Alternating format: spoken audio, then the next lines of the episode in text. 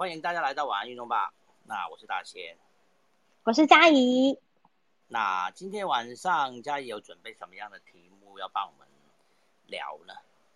好，我先来讲，呃呃。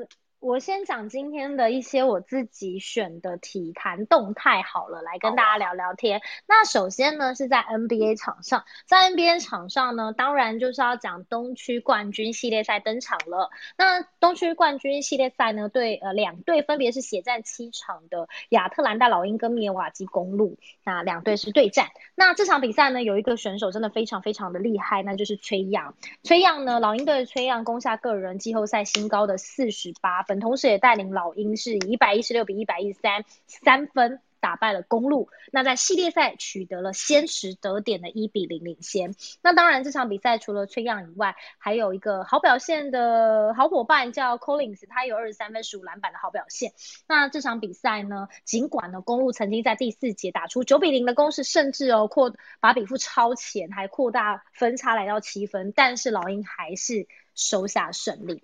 那这场比赛比较特别的有两个大点，第一个点是崔样的抖肩球，就是呢 他在第对他在第三节的尾声的时候，崔样透过一次的掩护获得的空档。那这个空档呢，让公路的所有球员都哦定住了，然后眼睁睁看着他在大空档准备要投篮，结果呢，在三秒之后呢，公路队的 Potis 呢，他就赶快扑上前，就是回神了。但是那个时候球已经离开崔样的手中了。那比较特别的是，崔样在投篮之前还抖了一下肩膀，出手投篮。然后非常的顺利，所以呢，在赛后队友 Collins 就提到这个抖肩投篮啦。那 Collins 就讲说，哎，我都忘了还有一个人会抖肩投篮，那个人就是我的好伙伴崔样，但他是他的动作。那媒体可能就问他怎么看这个抖肩投篮，那。Collins 就说：“如果抖肩可以帮助他投进球的话，那就继续抖吧，兄弟。”好，那另外第二个重点是，对我觉得蛮可爱的。第二个重点是，今天崔样也是创下了纪录，而且这个纪录除了是生涯季后赛他个人的得分新高，同时也是老鹰队史第四位在季后赛至少拿四十分的球员。另外，他还呃拿下了一个纪录，是成为史上第二位。在分区冠军赛，二十三岁以下拿到四十八分的球员，你知道上一位球员是谁吗？是 LeBron James。哇哦，对，那如果有有一些说法说这个 Trey Young 已经是往这个巨星的路上走了。哦，我的 LeBron，他的时代要结束了吗？当然，当然。其实你还记得昨天嘉怡昨天的节目啊？我不是才跟你说，我在呃这个前一轮的比赛。就东区的前一轮的比赛时候，我已经被这个崔样给圈粉了。我就说我支持呃老鹰嘛，我昨天不是有讲嘛，结果没想到今天第一场比赛他也没有让我失望，表现真的非常。原本老鹰在最后的时候还有落后的，后来当然就是他领带领球队就是就是逆转，那个抖肩那个真的超帅的，而且一个大空档。大家都不过来守他，他都哦都没有来守我哦。那我就不客气了。而且非常轻轻松松的把投投进一个三分球。对，没错。那我刚才讲到除了 LeBron 的记录以以外呢，其实刚才是讲的是分区冠军赛嘛。那如果讲季后赛为基准的话，崔样就是史上第三位了。因为除了 LeBron James 以外，还有一个人是 Kobe Bryant。Kobe 呢，在二零零一年西区第二轮对上国王第四战，他攻下了四十八分。那讲到了年纪呢创下这个四十八分的记录，那个时候 Kobe 是二十二岁两百六十三天，LeBron James 是二十二岁一百五十二天，呃，Trey Young 是二十二岁两百七十八天。这样排起来，嗯，好像 LeBron James 还是略胜一筹。没有啦，我就是我就是沾粉。对，好的，所以没关系，Trey Young。还有大好前途，对，没错，因为他很年轻，年轻就是本钱。那另外我还想要分享的是，呃，就是大联盟，因为今天其实我在直播，很幸运的是找到了曾公啦，就是曾文成，知名的球评曾文成。不要再说，我刚刚也有听你的直播，好羡慕。可是因为真宫真宫都比较早睡，不然其实我也是有邀请真宫说来跟大家聊聊天。然后另外真宫也有讲说他七月七号他会上一本新书，所以我们也有聊一下他的新书。那我先来讲一下大联盟最近严格的抓投手使用外部物质好了。那今天其实昨天其实也有这样的新闻啊，那昨天甚至有球员很生气还脱裤子嘛，就是表示抗。对，表示抗议。那今天是大谷翔平，他被检查了两次，一次是二局上他被检查，那他看到裁判过来要检查的时候，大谷翔平是主动的递出手套、脱下帽子，甚至把手放在腰，示意说：“哎，这边要检查吗？”然后接下来他就把皮带抽掉，要给裁判检查。那第二局上是这样，四局上呢，他又再度接受检查，那也是没事。而且大谷翔平是全程都笑笑的，以笑容面对。虽然大谷翔平笑笑的，但是现场的球迷就。当然是很不开心，还是嘘声一片。那针对这几次的事情，其实我就跟真宫稍微聊。真宫，我原本主动准备的题目是希望真宫来聊，说是不是过去有几个比较著名的历史事件，然后让大联盟决定硬起来做这件事情。其实真宫反而觉得不见得一定是因为他说，其实大家。基本的默契都知道，其实投手好像都有类似的事情，例如说用小刀割球啊，然后增加转速啊什么的，其实都有一些无微不微的事情。那他有说印象比较深刻是鸡袜大战，有一个呃投呃投手吧，然后他好像是在脖子这边很明显的黑黑的，所以就是有被拍到。那他说他觉得这一次大联盟硬起来，倒不是因为什么历史事件让他们决定这么做，而是。大联盟发现，在今年，呃，无安打比赛或者是呃投手的压制力其实是就是很高，非常高。那其实对于很多打者来说，并不是这么公平。那以前呢，大联盟可能就觉得说啊，就是呃有点像进，就是他的他这是他说他的讲法，就是有点像大家都知道，但是你不要做的太超过，但是。当头打这么失衡的时候呢，其实大联盟就决定对这个环境不是很好，所以不管有什么样的情绪反应，他就是要赢起来。那呃，曾公有提到说，其实选手会有一些情绪反应，呃，我想也是情有可原的，因为那种感觉好像被怀疑，就是呃，他走上前就是怀疑你是不是用用呃粘性物质，或者是对，所以。而且一场比赛还两次，那当然投手会觉得说你是在针对我嘛，所以他觉得会有这些动作，嗯，也是可以理解的啦。那大谷翔平只是就是真的就是笑容面对也是蛮不错，所以我觉得他今天分享这件事情，我觉得蛮棒的。嗯，其实可能因为昨天已经有先例了，就是说，其呃有有选手就是裁判过来的时候就很生气的，又丢手套，又又脱裤子，所以这次。大谷翔平当然就是已经看到有别人先示范了嘛，所以反正这个事情是躲不掉的啦，只要你当投手就躲不掉，所以那就带着这个呃可爱的笑容，那那个裁判当然也就手下留情啦，过来看一看，好，没事过关，好这样子。好，其实今天棒球啊也有呃日本职棒方面的消息，今天那个大王王伯龙那演出双安。打下啊，呃，打下那个两分打点，那最后火腿是五比二赢球，终止二连败。那大王呢，先发又是打第四棒，担任指定打击，那表现还是相当突出的。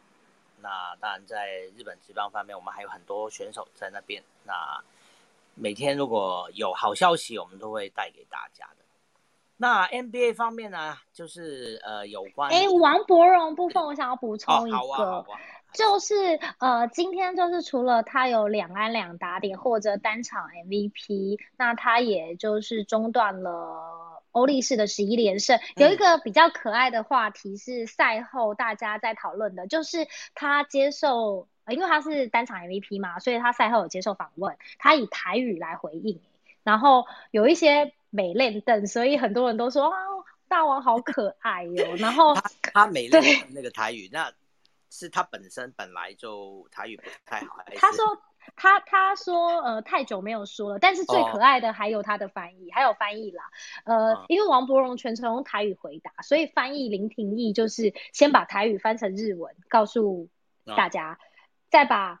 呃，日文翻成中文讲给他听，然后他再用台语回答，所以就变成国台日语三声道。这也是呃王伯荣比赛结束之后的一个小小的话题，非常有趣哎。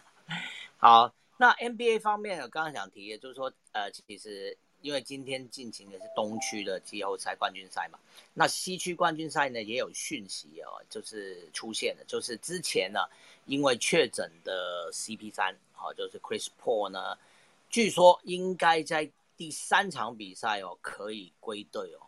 那当然，这对于这个太阳来说绝对是好消息。但反而在另外一方面呢，就是对手的呃这个可爱呀，那继续确诊哦。那快艇方面当然就是已经落后一个这个零比二的的这个落后的情形了。那还会缺少主力的话，那人家的主力又要回来哇，这个非常有可能西区的 决赛会有点呈现一面倒的状况。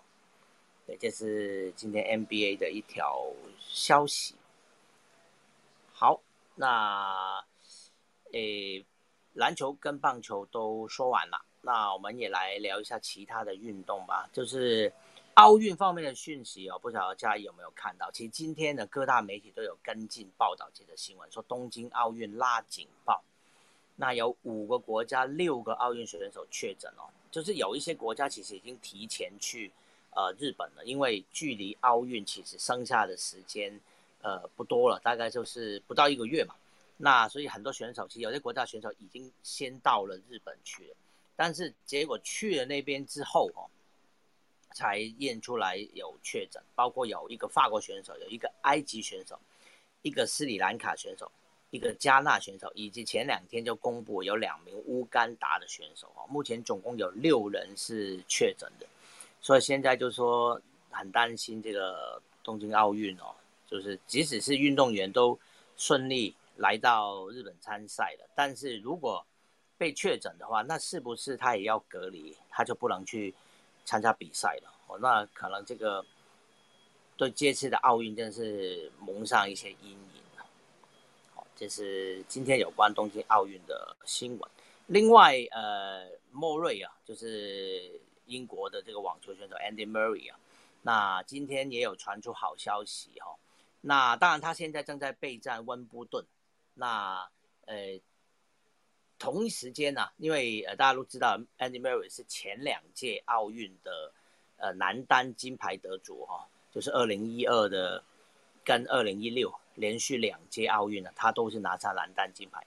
那他也是史上第一个呢。能够在男单网球男单的奥运上面能够卫冕成功的选手，那今年等于说他再度前来卫冕哦，因为今天刚刚公布就是英国的这个奥运代表队把他选进来了。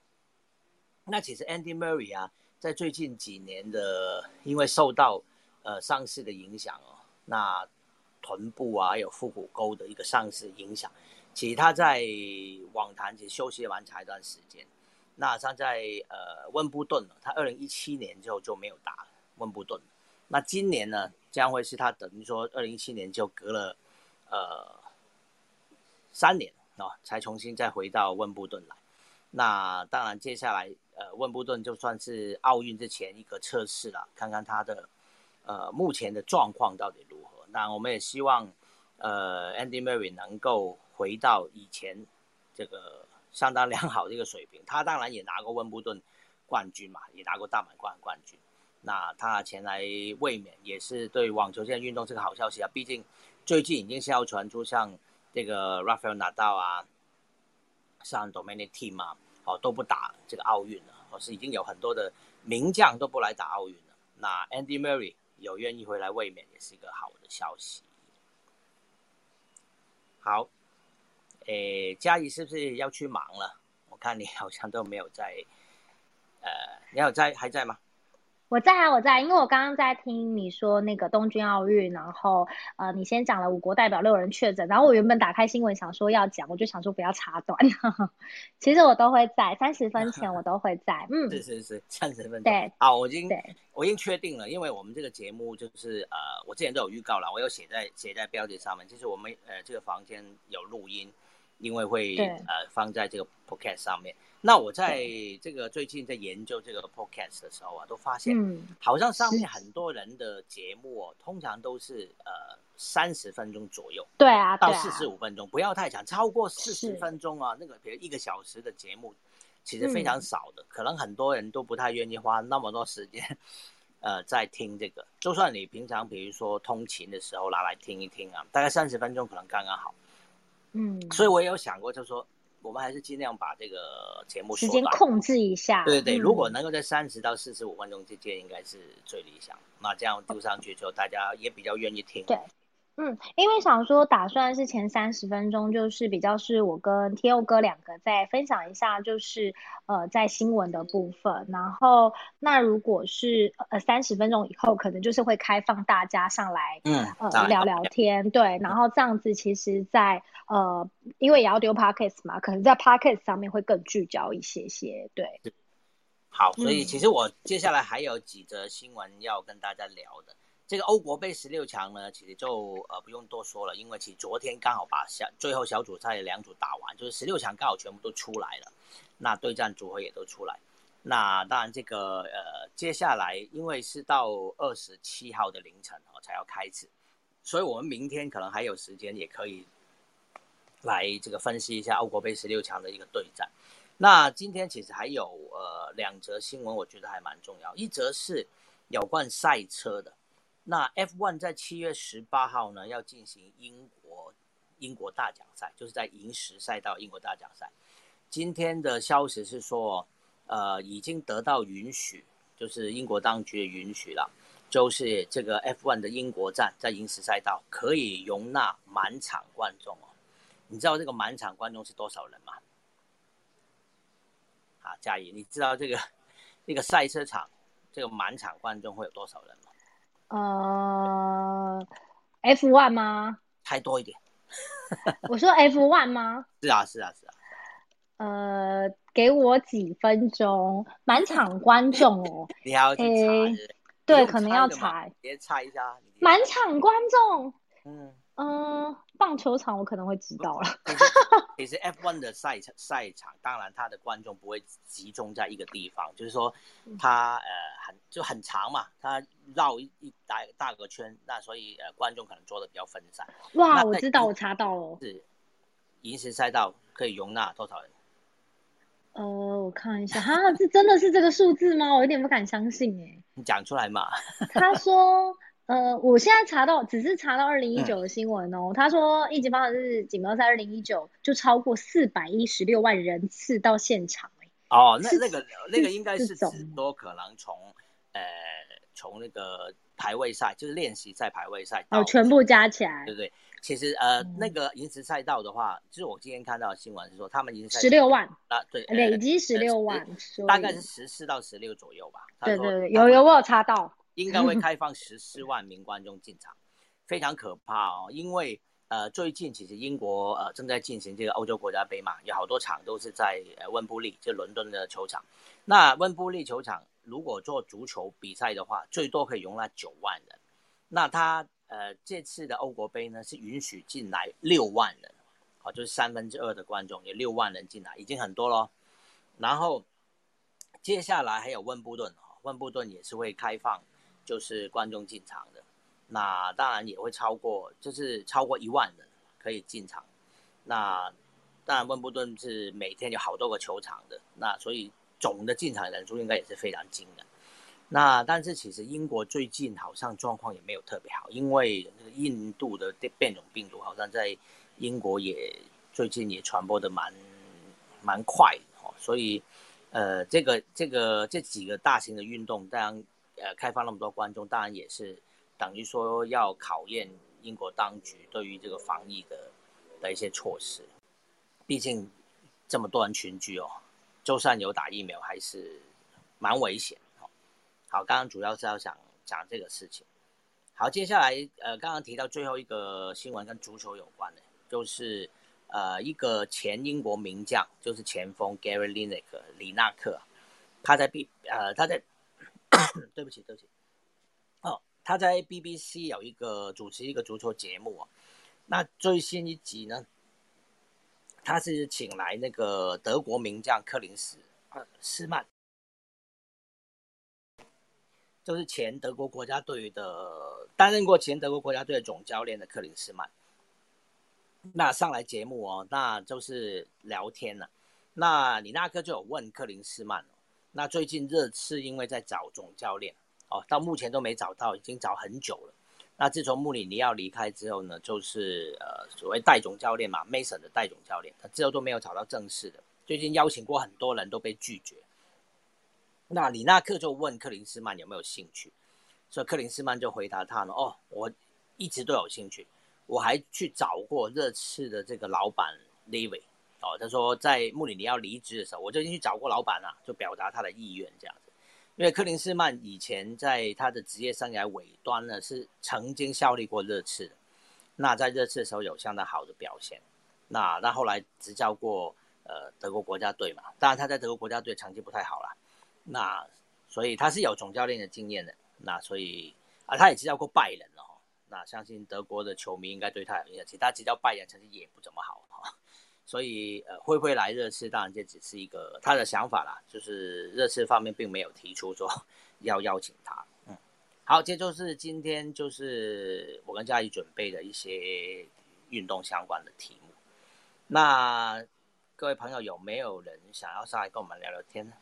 或者是说你可以呃提。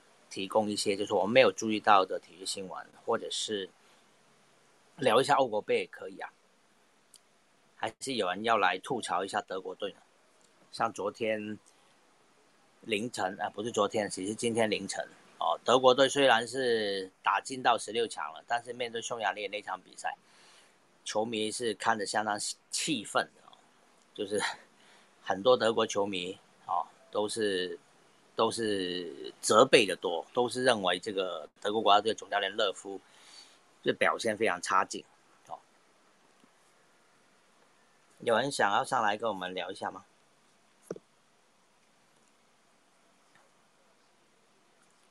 还是阿杜有什么话想跟我们说吗？感谢你上来。没有。你有看欧国杯吗？Hello。有有看。Hello，Hello，你有看哦？这次也是因为当小编的关系。哎，你你昨天有进那个阿菊的房间一起看吗？哦，昨天我知道很精彩，但因为昨天的白天的工作就已经比较忙不过来，所以哦，嗯，有听到，因为我同事有专门负责足球的。啊，嗯，因为昨天那两场比赛同时的，那个中间真的是峰回路转的，就是因为因为德国队是先落后嘛，他落后给那个匈牙利的时候呢，那可能就差不多要出局。当时他当然可以希望另一边的法国队，如果法国队赢了葡萄牙呢，那英那个德国队还是可以吊车尾晋级。好那所以后来，呃，法国队一度是逆转了，就是波呃葡萄牙本来是领先嘛，C 罗十二码领先，后来法国队就是逆转，逆转的时候呢，这个德国当时其实还是落后跟落后零比一的，所以就觉得说啊，还好法国那边领先了，德国就算输掉都还能晋级。结果后来哎，德国又追平哦，啊，其实是葡萄牙先追平，葡萄牙追平的时候呢，德国球迷就哀嚎了，就说还是靠自己比较好了，你靠别人。不行嘛，对不对？所以后来呢，到六十六分钟的时候，德国就追平了。没想到追平之后不到一分钟了，马上又被匈牙利进球。这匈牙利一开球呢，马上又进球，又变二比一。哦，德国队一直到八十四分钟才辛苦的追平，就是二比二哈。两场比赛都是二比二，最后德国就是顺利的拿到这个小组的第二名啊，还打进到十六强。那这场比赛，就是德德国球迷真的都相当气愤，都觉得根本就不配赢这场比赛。其实下面有一些德国球迷在的，不知道他们愿不愿意上来。其实今天也，嗯，应该说明天最期待的应该就是中华职棒的复赛资讯哦，明天会确定吗？有在说明天应该会出来。但是就是等待消息。哦，OK，所以现在还不知道，因为我们昨天其实也有提到，就中职有在讨论要复赛嘛。那其实其他很多比赛都在看着中职，因为中职毕竟是台湾职业联赛，算是龙头了。如果中职能够顺利复赛的话，像足球也在等着。昨天昨天这个芒果就有讲，那木兰联赛也在等着想要复赛哦，但是。还是要先看看中华职棒是否能够顺利复赛，那也希望也希望这件事情可以可以过了。不过这两天好像这个疫情又稍稍升温了，这个数字好像又又稍微破百了，所以也不晓得，因为至至少台湾现在第三级的这个警戒也要延长到七月十十二号。对啊，所以都也不晓得到底比赛什么时候可以再开始。也看着看着国外的比赛都能够打，看着欧洲，看着美国，对啊，日子都可以打，其实还是有点小小的这个难过。跟去年反过来的感觉。对啊，对啊，去年是我们在打，全世界一开始有一段时间我们能打，全世界都不能打。啊，现在就变成是好像全世界都在打了，就我们不能打。嗯，完全反过来。好。那其实如果今天就是没有没有朋友要上来跟我们聊天的话，那我们就早点结束了。因为刚好今天晚上没有欧国杯哦，因为欧国杯小组赛昨天打完，十六强要到二十七号的凌晨才开始，等于说中间可以休个两天。那大家就是晚上可以早点睡觉了，就不用不用熬夜熬太久啊。对，今天有有一则新闻，我想跟大家最后再讲一下，就是。